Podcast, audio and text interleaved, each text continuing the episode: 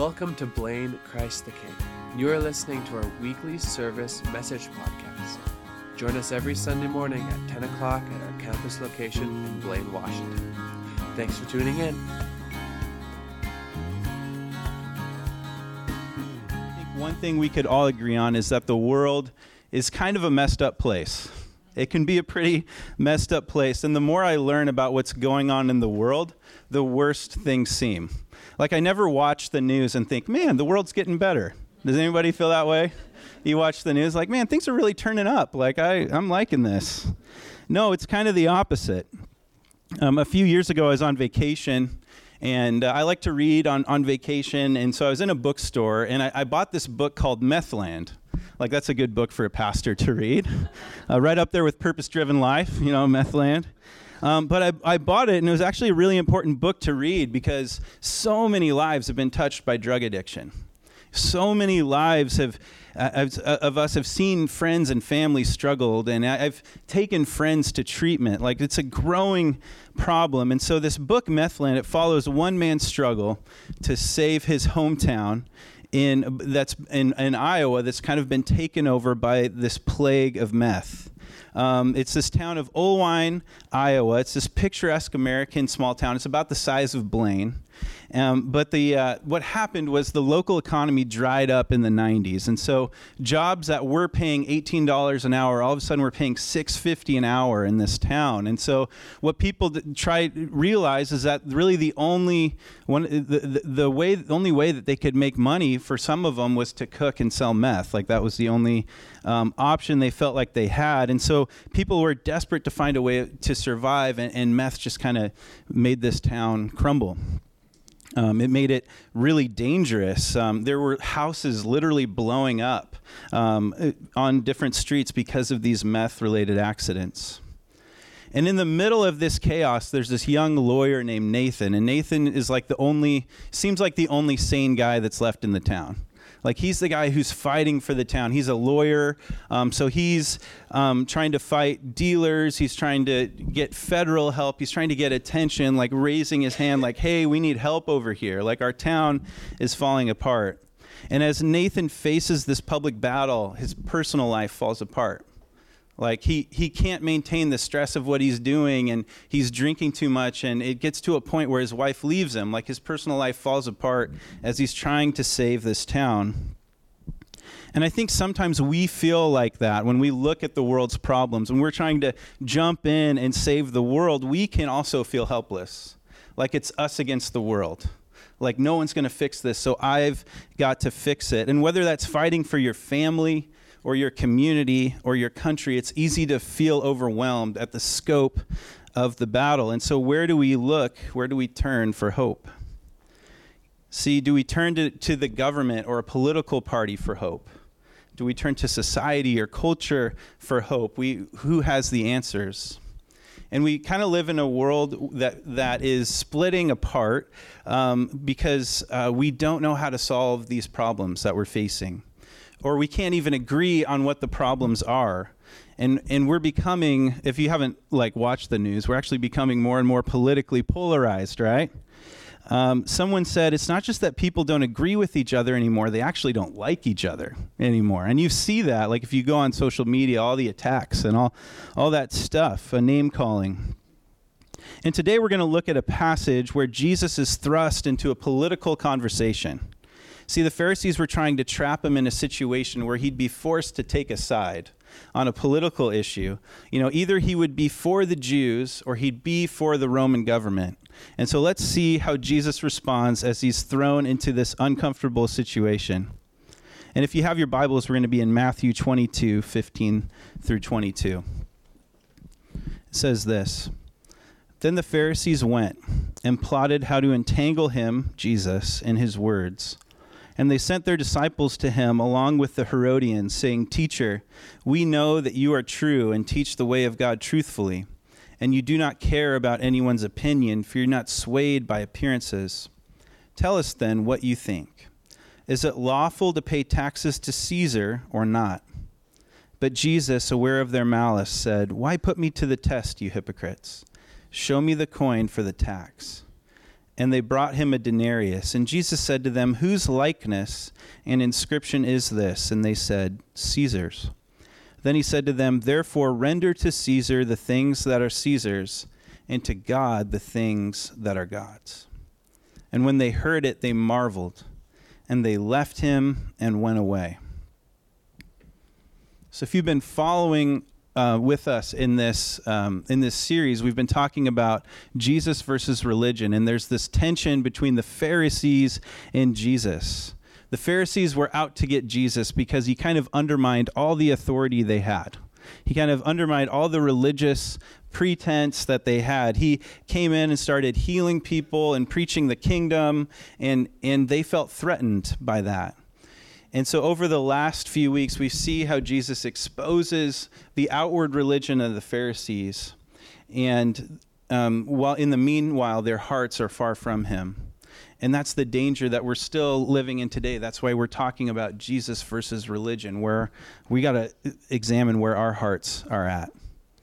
And so here we have the Pharisees, they've reached a point where they're willing to try anything to trip Jesus up. Like they're trying to do anything they can to put Jesus in an awkward situation. So politics always puts people in awkward situations. So they say, let's try that. Um, they get two groups of students together, and the two groups of students they, they have one is called the, the Zealots. And the, the Zealots are a, about separation from the Roman government. They, they, they want the Jewish people to be free from the government of Rome and then you have the Herodians who are okay with living under the Roman law. And he gets these two people together, and they send um, and they, they send these two groups to Jesus, and in hopes that Jesus would have to pick one or the other. And um, the zealots uh, often took matters into their own hands uh, when they fought. There was a, uh, a man named Judas of Galilee who led a revolt uh, years earlier that failed.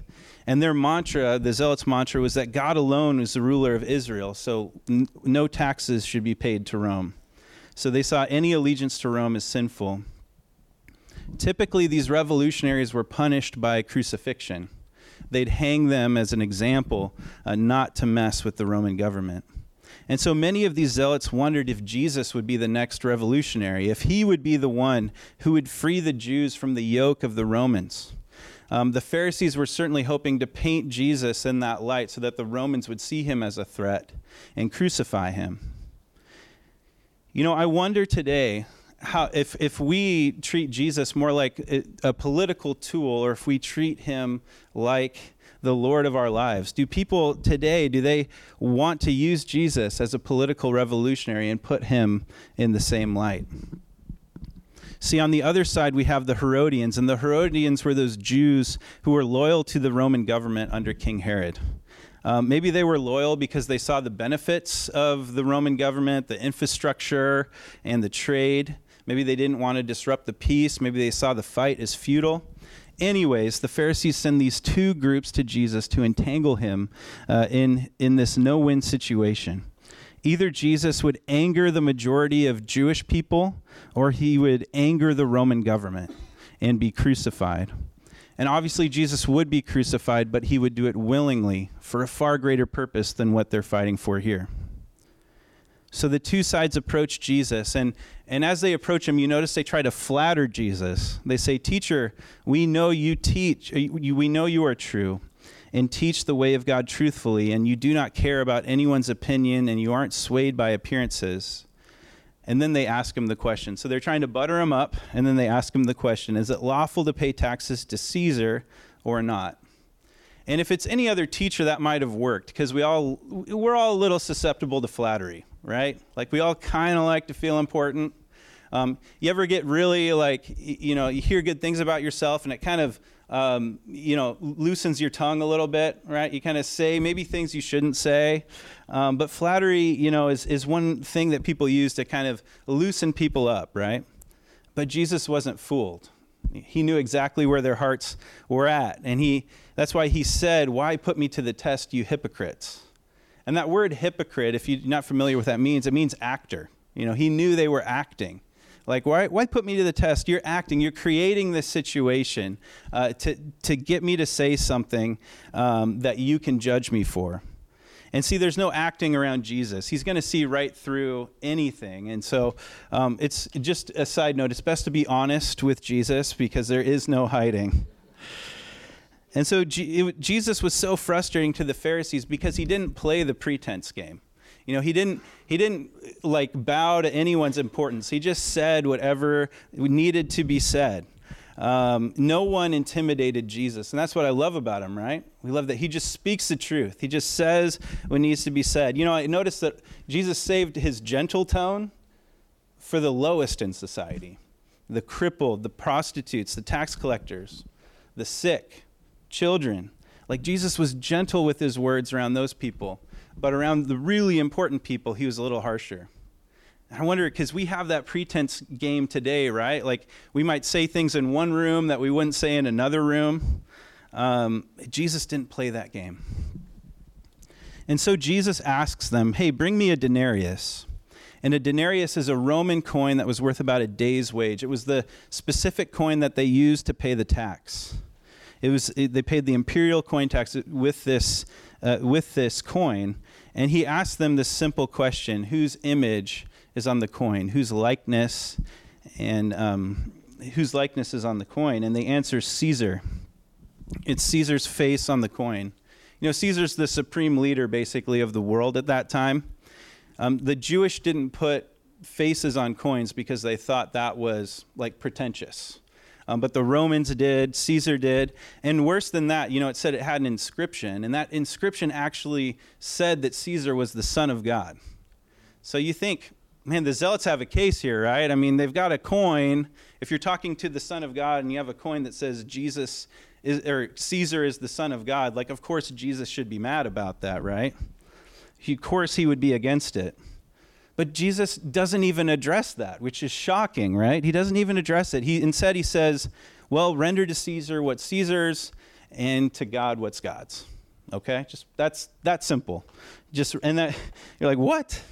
But that killed the conversation. That killed the conversation. The students were shocked. You know, their mouths hung open like, did he just say that? Just, just give to Caesar what's Caesar's, give to God what's God's. That's all you need to worry about. But that word render, what it means is to return. Like, this was Caesar's coin, this is Caesar's system. Give it to Caesar and be done with it. You know, so on one hand, Jesus is saying that even though Rome's theology is bonkers. That doesn't remove your right to be a good citizen under that, um, under that government, even if you don't like it. But then he says there's something even far more important than Rome going on here. There's, there's a way bigger thing that you're missing because you're focusing on this small issue.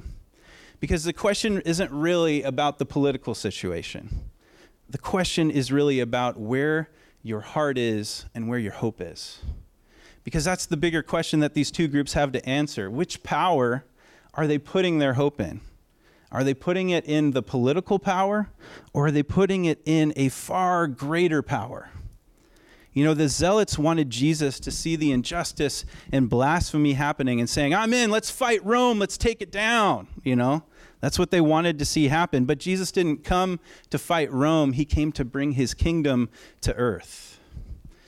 See, it's our tendency when we feel helpless to fight for power, to put our hope in something that, you know, that, that, that, um, something that, that will gain power. And it's, you know, we tend to have this idea that it's us against the world. Like we've, we've got to be desperate. We've got to fight for this thing. You know, if we don't act now, the world is going to fall apart. And that's essentially what we see in politics. It's just a never ending struggle for power, and it changes all the time. And when things aren't going our way, we fight for the power. And we can give our lives to fighting all sorts of things, not just politics. Actually, I, I found this out this week. The first big student protest in America was over butter. Did you know this? I'm serious. In 1776, Harvard University, of all places, there was this thing called the Great Butter Rebellion, right? This, there was a student complained about having rancid butter, and they actually like captured his words. What he said was, "Behold, this butter stinketh." Like that was literally what he said um, in history. This is our history, you know. Um, and that led to all the, stu- uh, the students boycotting um, food on campus, and they had this big walkout, and they walked to town, and they had their dinner in town, you know? they got really serious about it. You know, and it just makes me think that the danger is, is we can get lost in all the issues of the day and lose sight of what's important to God. We can lose sight of the mo- most important question that Jesus is asking you Are you giving to God what's God's? Are you returning to God what ultimately belongs to Him? Because the coin had Caesar's image on it. And Jesus said, Yeah, it belongs to Him. Jesus said, Give it back to Him. It's His, anyways. But the bigger question is this Whose image do you bear? Whose image do you bear? Sure, the coin had Caesar's image on it, but whose image do you bear? Back in Genesis, it says, God created man in his own image. In the image of God, he created him. Male and female, he created them. We're created in God's image. God has his fingerprints all over our lives. No matter if we're, if we're following him right now or not, we're made in the image of God. That's our identity. And so, what is Jesus asking for? If his fingerprints, if the fingerprints of God are all over us, what is Jesus asking for? Could it be that he's asking us for our heart, our mind, our soul, our strength? He's asking us for all those things. Could it be that God wants your all, just as we sang minutes ago? That He wants all of your allegiance, all of your work, all of your passion? Because if Jesus isn't on the throne of our hearts, then it's us against the world. But when Jesus sits on the throne, we go from helpless to content. We go from struggling to empowered. We go from searching desperately for an external power to resting in the power of God. Because Jesus wants to find freedom, but only when we've given him everything. When we've given our lives, our heart, our soul, our mind, our strength to him. When we seek first his kingdom. Like he said in Matthew 6 seek, seek first the kingdom of God, and all these things will be added to you. Put your hope in the kingdom of God and the kingdom of God is, is God's rule in your heart and in the world. It's a kingdom that advances from heart to heart. It's an internal kingdom, and it's a kingdom that demands our all. And you may ask, well, does that mean that God doesn't care about the injustice going on in the world? Does God not care about all the things that are happening right now? And the, the truth is is that he does, but the kingdom of God isn't about escaping the world. It's actually the best way to change the world. The kingdom of God isn't about, oh, we're going to live in a fairyland. Like it's actually the best way to change the world is to live into the kingdom of God. And so the most important battle is the one that's being waged in your heart. And it's the one that's being waged in the hearts of others. Fight for the hearts of others. I want you to look at what N.T. Wright said about the kingdom. He said this He said, Jesus' kingdom is certainly for the world, but it isn't from it. It comes from somewhere else. In other words, uh, from above, from heaven, from God. It's God's gift to his world, but the world isn't ready for this gift. See, the kingdom of God was Jesus' means to change the world. You know, he didn't want us to just fight on our own against whatever power we're angry at. He wanted us to seek the kingdom, his rule, his reign that's breaking in around the world. He wanted us to seek his rule and reign in every area of our lives and pray that his kingdom would come in our land, in our communities. Because when his kingdom invades our heart, it spills out to other places in the community. And when you are fully committed to God, when you give and you love like no one else loves, that changes the world far greater than you could ever do on your own. So if you feel helpless today and if you're searching, um, this is the big promise. The promise is that Christ in you is a far greater hope than you against the world. Christ in you is a far greater hope than you against the world. See, the hope for you is that if you surrender your life to Jesus, He lives in you, He takes over. Like he is in control, and we become alive in him to work according to his will and to his power. You know, in Colossians, Paul calls Christ in you the hope of glory. Like the hope of everything being restored and right with the world happens when Christ is in us. That's the power to change. And so the issue is not that we don't want to see change in the world, it's that we need to rely on the power of Christ in us to get there, not the power of us against the world alone. Because there's not enough power in us alone. Like, look at Nathan desperately trying to save his town. And he can't shoulder it. He can't shoulder the stress on his own, and his personal life falls apart. Like he took it all on, like it's up to me to save this town in Iowa, and his personal life fell apart. See, what you against the world is, is anxiety, right? When it's you against the world, it's anxiety. And many people are saying that America is in the middle of an anxiety epidemic today. Um, that this guy, Peter Doctorow, he reported that 56% of Americans are anxious about politics on a daily basis today that 68% of Americans are anxious about their health, their family safety, and their finances on a daily basis. See, most of us feel helpless and powerless when we turn on the news, when we see what's going on in the world. And the power is not in you alone, it's Christ in you. And maybe that sounds good, but you're still like, yeah, but like, what is the church doing? Like, how is the church changing the world? Like, I don't see the church like addressing the problems of the world. And I would just say, are you sure about that? Are you sure? I know there are churches that just play church. Like, I know there are churches, and I pray we never become one that just kind of show up on Sunday and go home and do their thing. But that's, that's not what God calls us to. Um, the revolution that you see going on in the church through the Holy Spirit is not going to show up in the news. Um, but there are so many people out there who followed Jesus' call to love their neighbors and to reach out to the hurting and the broken.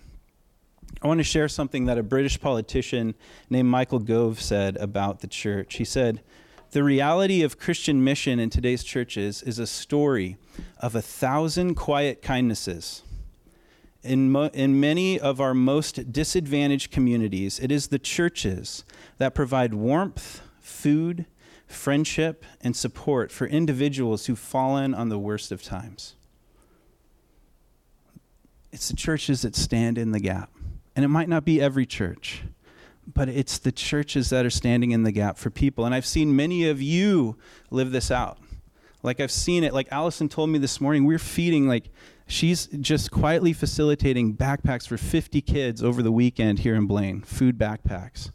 Um, I've seen it in watching Amy and Tiffany lead a coat drive, uh, you know, a couple weeks ago that gave 500 coats out to the community. Um, I've seen it every time I ask Aaron and Kelly to feed anyone, they're down. Like, that's amazing. Um, amazing, like the scones. Like, Aaron is winning people by scones. I'm, um, and like Monique, meeting with single mothers to encourage them when they feel all alone, like a thousand quiet kindnesses. What if we are a, we're a church of a thousand quiet kindnesses? You know, I'm excited to see more. You know, I don't think God called his church to Blaine or anywhere else to be this flashy presence, but a church of a thousand quiet kindnesses that don't know their left from their right, what they're, what they're doing, how they're helping. See, fighting alone against the world can break you, but fighting with Jesus, finding Jesus will actually free you.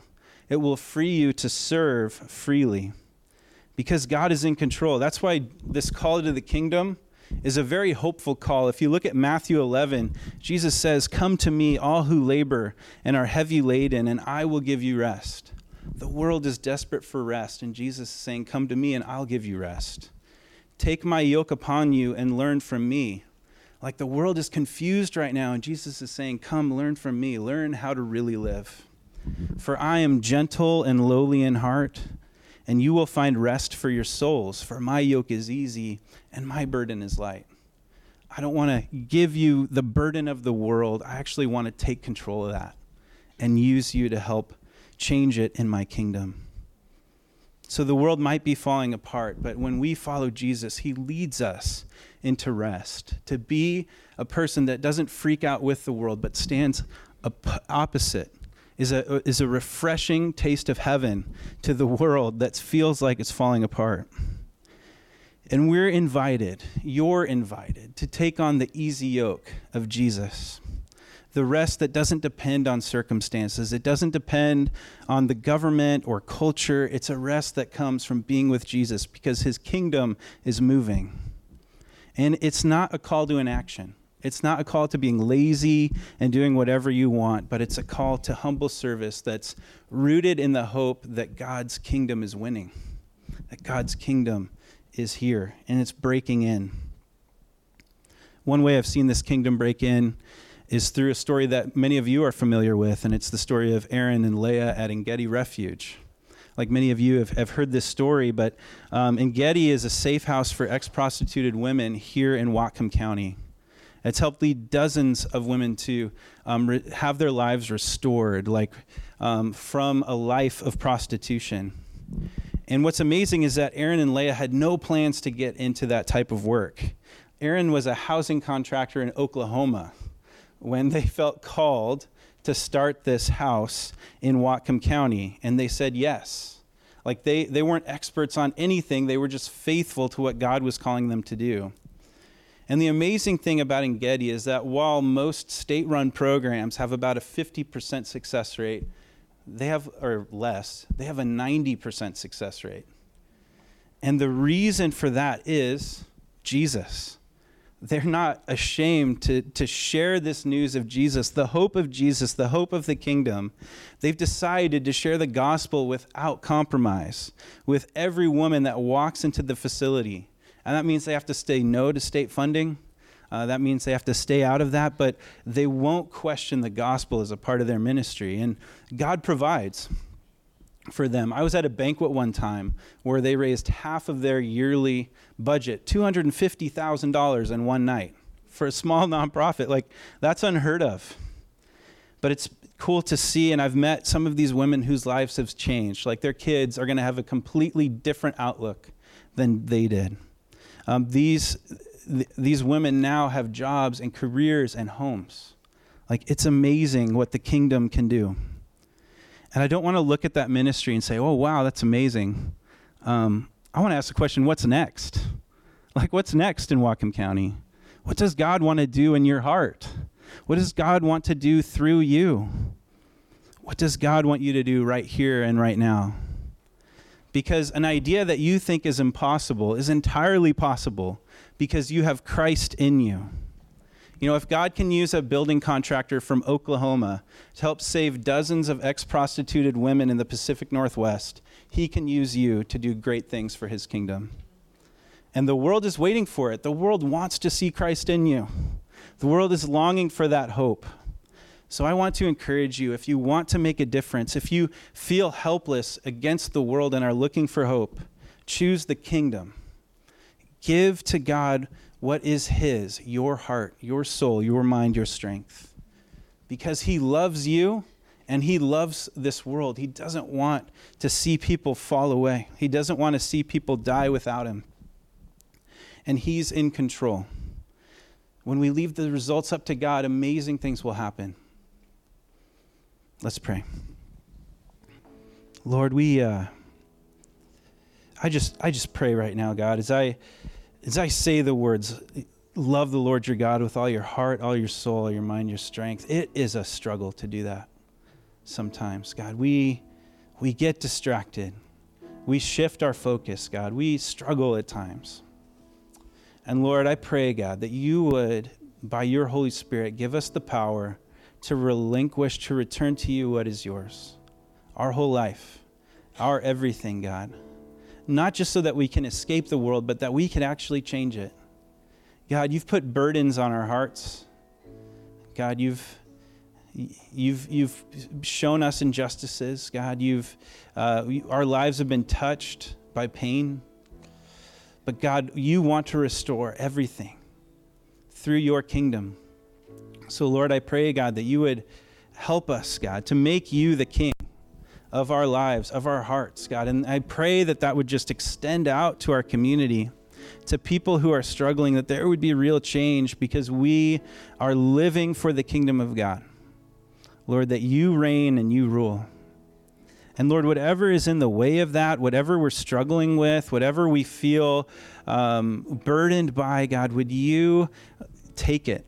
Would you show us the way of rest, of trusting you, of humble service, of loving the world, of being different, God? Lord, I pray, God, that your kingdom would take root in our hearts. And Jesus, um, Lord, if there's anyone here today, God, who hasn't tasted of you, hasn't tasted of the change, God, that you would just compel us right now, whoever that is, God, just to simply open their hands and receive you for the first time. Jesus, we pray for that. You are on the move. You are in control, God. You care. God, you love. And Lord, you are the one who's actively trying to bring restoration, actively doing, actually doing, bringing restoration to this world. And we trust in you in Jesus' name. Amen.